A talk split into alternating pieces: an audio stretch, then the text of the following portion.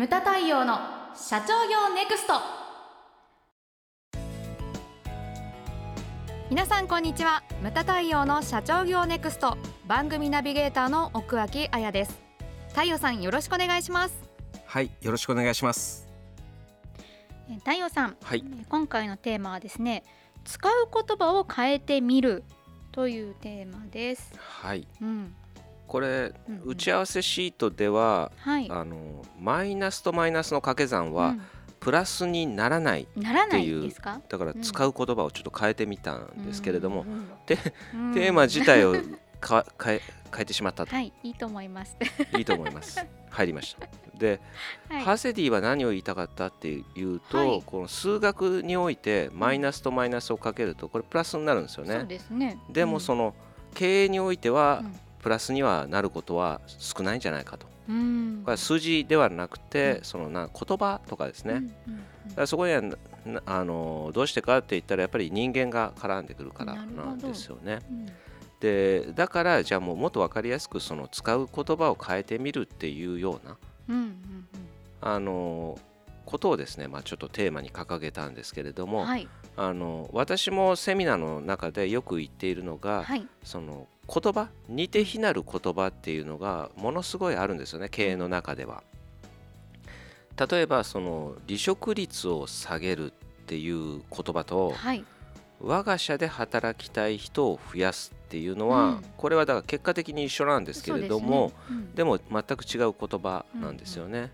であとは働き方改革っていうのと、働きがいうんうん改革ですねそれから働きやすい会社というのと働きがいのある会社、まあ、これは似てますけどね、であとこれはですね間違いやすいのがこれ分かってない人が結構多いのがいいけど高いっていうのと高いけどいいっていうのですね。ニュアンスがちょっと違いますよね。ちょっと違うんですよ、うん。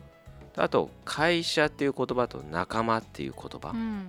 でそれから今非常に言われてるのがそのスマートワーク。はい。まあ、ワーク・ライフ・バランスもそうなんですけども、うんこうなんかちょっとねそういうのに食いつきがちなんだけども僕はスマートワークではなくて知的ハードワークというのを推奨してます。はい。でそれからそのワーク・ライフ・バランスではなくて、うんうん。ワーク・イン・ライフだとはい。いうようなことを言ってます。はい。でこれあのー特にそのなんていうかな若い人たちその学生とかもそうなんですけれどもあのよくねあの大学で講義とかやってると、はい。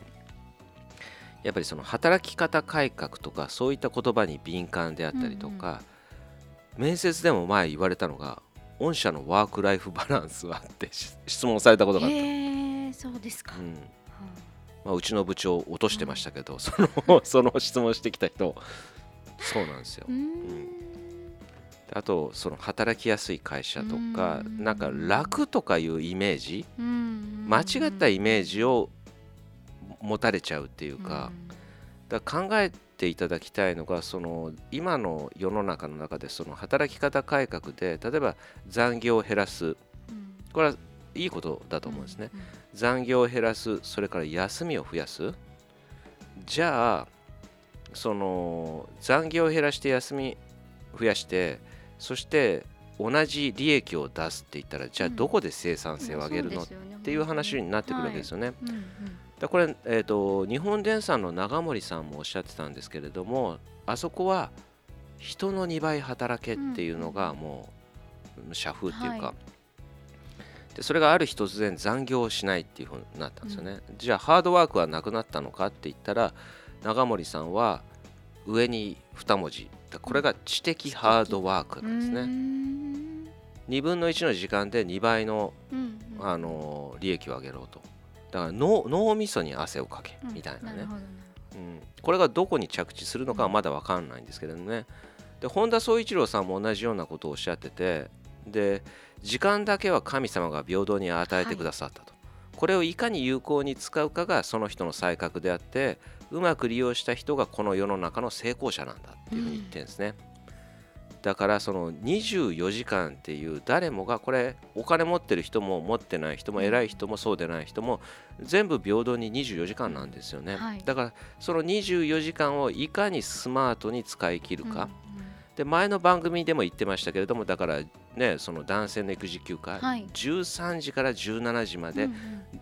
4時間しかないわけじゃないですか,、だから通常の半分の中でどうやってその4時間をうまく使うかっていうのがね非常に重要になってくるんじゃないのかなと。だからそのね楽っていうようなイメージは持ってほしくないわけですよね、そりゃそうだよね。いやそうですよ。仕事なわけですから、でそういったもの。でもそれは言葉一つなんですよね。だから言葉一つで間違ったイメージを植え付けられてしまったりとか,、だからそういったものだからモチベーションとかさっきも言ったようにその人がものをな企画したりとか形にしたり売るのも人だし買うのも人だし出た利益を分配するのも人なわけですから、はい。そのその人たちのモチベーションをいかに上げるかうん。なんですよね。でこれはまああのーちょっと実学のもんでちらっと言ったんですけれどもその与えること魅力っていうのは与えることというふうに、まあうちから出してる本「人たらし術」ってはい。いう無能証言先生が書かれた本ですね。まあ今でもすごい人気があるんですけれどもそ,、の本には魅力イコール与えることって書いてあったんうですね。ん。で与えることって何かって言ったらだから社員さんは何に魅力を感じてるのかと。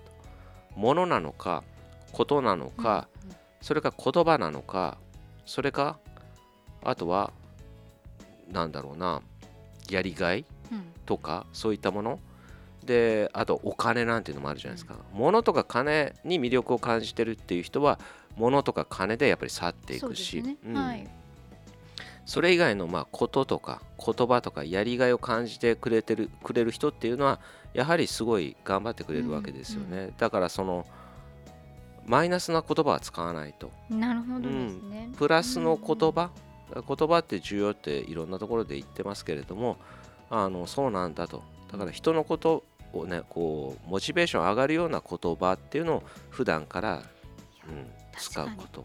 と特に、うん。その会社のトップに立つ経営者の方が、ね、あのネガティブな言葉ばっかり使ううちの業界はとか、ねそういう話ばっかりしてたら社員さんからしてもあの非常に士気に関わってくる問題ですよね。いやいるんですよ、うん。あのいるんですよね。そういう人がやっぱり結構ね多いんですよ、うんやっぱり計画書とか添削してるといやちょっとこれダメよと、うんうん。計画書のね計画書ね。はい。あれは社員を鼓舞するためのものなので、はい。そこにそのななんていうかなこういうやり方をやったらダメとか、あのそういった批判めいたことをぶちまける場所でもないし、だからそれ全部こう消したことがあるんですけれどもね、でも気をつけていただきたいんですよね。まあ新事業とかでもそうですよね。あのやるときにやっぱり批判する人って結構いるじゃないですか消化型の人ってねね。はい。あのそんなことやってもどうせとかね、だ社長でもいるんですよねそういうの、んそれではダメですよと、まあ社長というのはね前あのこの番組でも対談した新正美先生はその社長っていうのは天下型、うん心人の心に火をつける言葉を使わなきゃいけないというふうに言ってましたけれどもまあまさにそうだというふうに思うわけですよね。本当にそう思います。なんかその今の新事業の話なんかだと、その本当に担当者になった方っていうのは、うんもう周りのいろんな人から批判めいたことを言われると思うんですね、やっぱ最初の方って、なんか結果も出ないし、うん。でその中で社長だけでもなんかこうポジティブなあの話をしてくれれば救いになるんですよね。だから周りの人とか上司から何を言われようと社長だけがそういうふうに、ね、ポジティブに支えてくれるとすごくいいなって思います。まあうん。おっしゃる通りですね。うん。まあまあそういうのをこうね言われた人は一生覚えてるんですよねそういうの。そうそうそうですよね。うんんそういうとっさにそういう言葉が出るかどうかっていうのはだから普段から気をつけてないとダメだと思うんですよね。うんまあそういう言葉がとっさでも出るまあ社長になっていただきたいなというふうに思いますね